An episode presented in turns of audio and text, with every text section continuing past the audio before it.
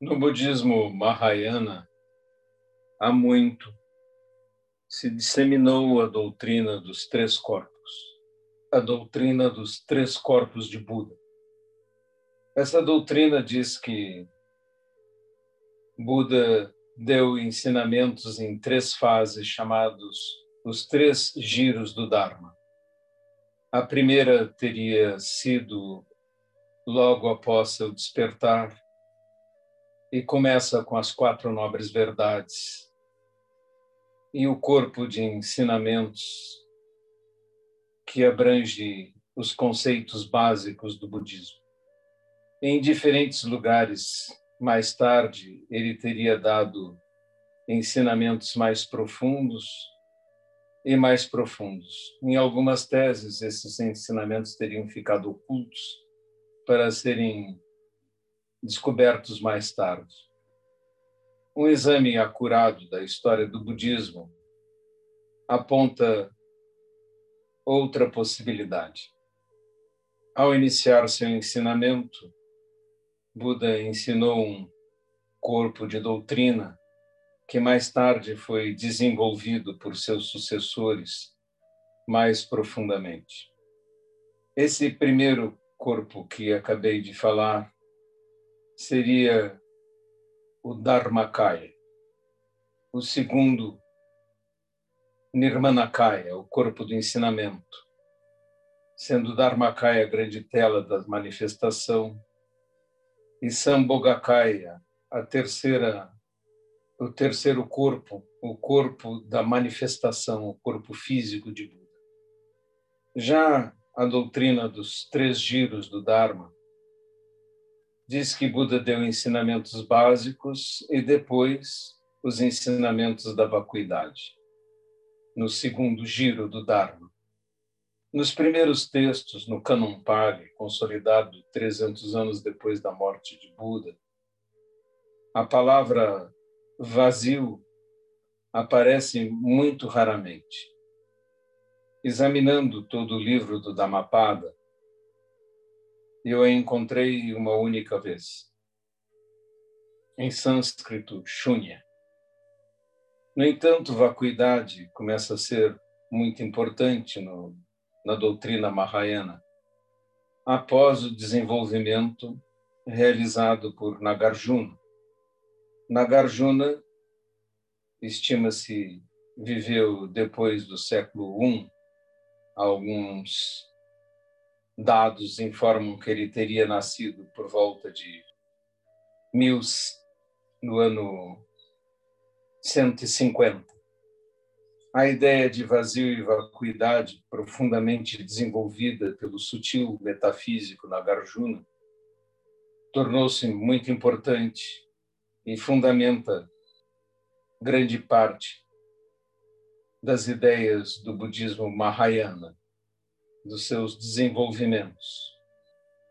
Entre o século IV e V, floresceu o trabalho de Azanga e Vasubandhu, grandes patriarcas também de nossa escola, assim como Nagarjuna. E eles desenvolveram a ideia da natureza búdica, da natureza de Buda dentro de todos os seres, que possibilita que eles possam vir a despertar. Essa doutrina chamou-se Tathagata Garba, que quer dizer embrião de Buda, o embrião de um Tathagata. Havendo dentro de nós esse embrião, essa possibilidade. Se nós lhe dermos condições, ele cresce e torna-se nós mesmos e assim nos transformamos em Buda, porque temos todos os seres a possibilidade de virmos a ser Budas. Esses três giros da roda do Dharma, então, nessa visão que estou expressando, mostra o desenvolvimento contínuo do budismo e seu crescimento através dos tempos. Gigantes ancestrais nossos o desenvolveram, ampliaram e adaptaram aos seus tempos e às suas condições. Esta visão nos permite entender que agora é um grande momento para o budismo, porque na segunda metade do século XX ele começou a se espalhar no Ocidente e suas ideias tornaram-se muito importantes no imaginário popular, na filosofia, na literatura e, inevitavelmente, o budismo sofre nesse momento uma espécie de purificação, abandonando sincretismos que foi adotando através dos tempos para se adaptar às condições de diferentes países, como a Índia, China, Japão, Coreia. Agora chega o momento do Ocidente, junto com as boas tendências de retorno ao básico, tarefa que já foi bastante realizada por Dogen quando trouxe o Zen da China para o Japão. Aparecem também enfraquecimentos, abandono de antigas tradições, monges com cabelo comprido ou joias, propostas as mais variadas fora das escolas, auto-ordenações enfraquecimentos doutrinários.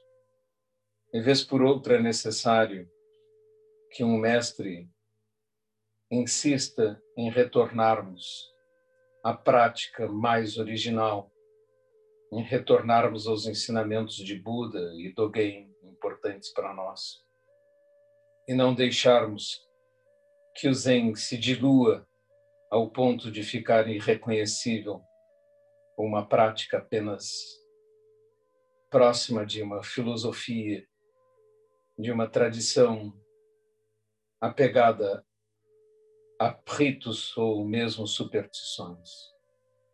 Cabe a nós, nesse momento, nesse como que novo giro do Dharma na sua trajetória para o leste, que ele não se perca na sua originalidade da busca do despertar, esforçado e diligentemente o esforço da prática em prol de alguma facilitação que a tornasse mais popular. Por isso, Daishen significa grande fonte.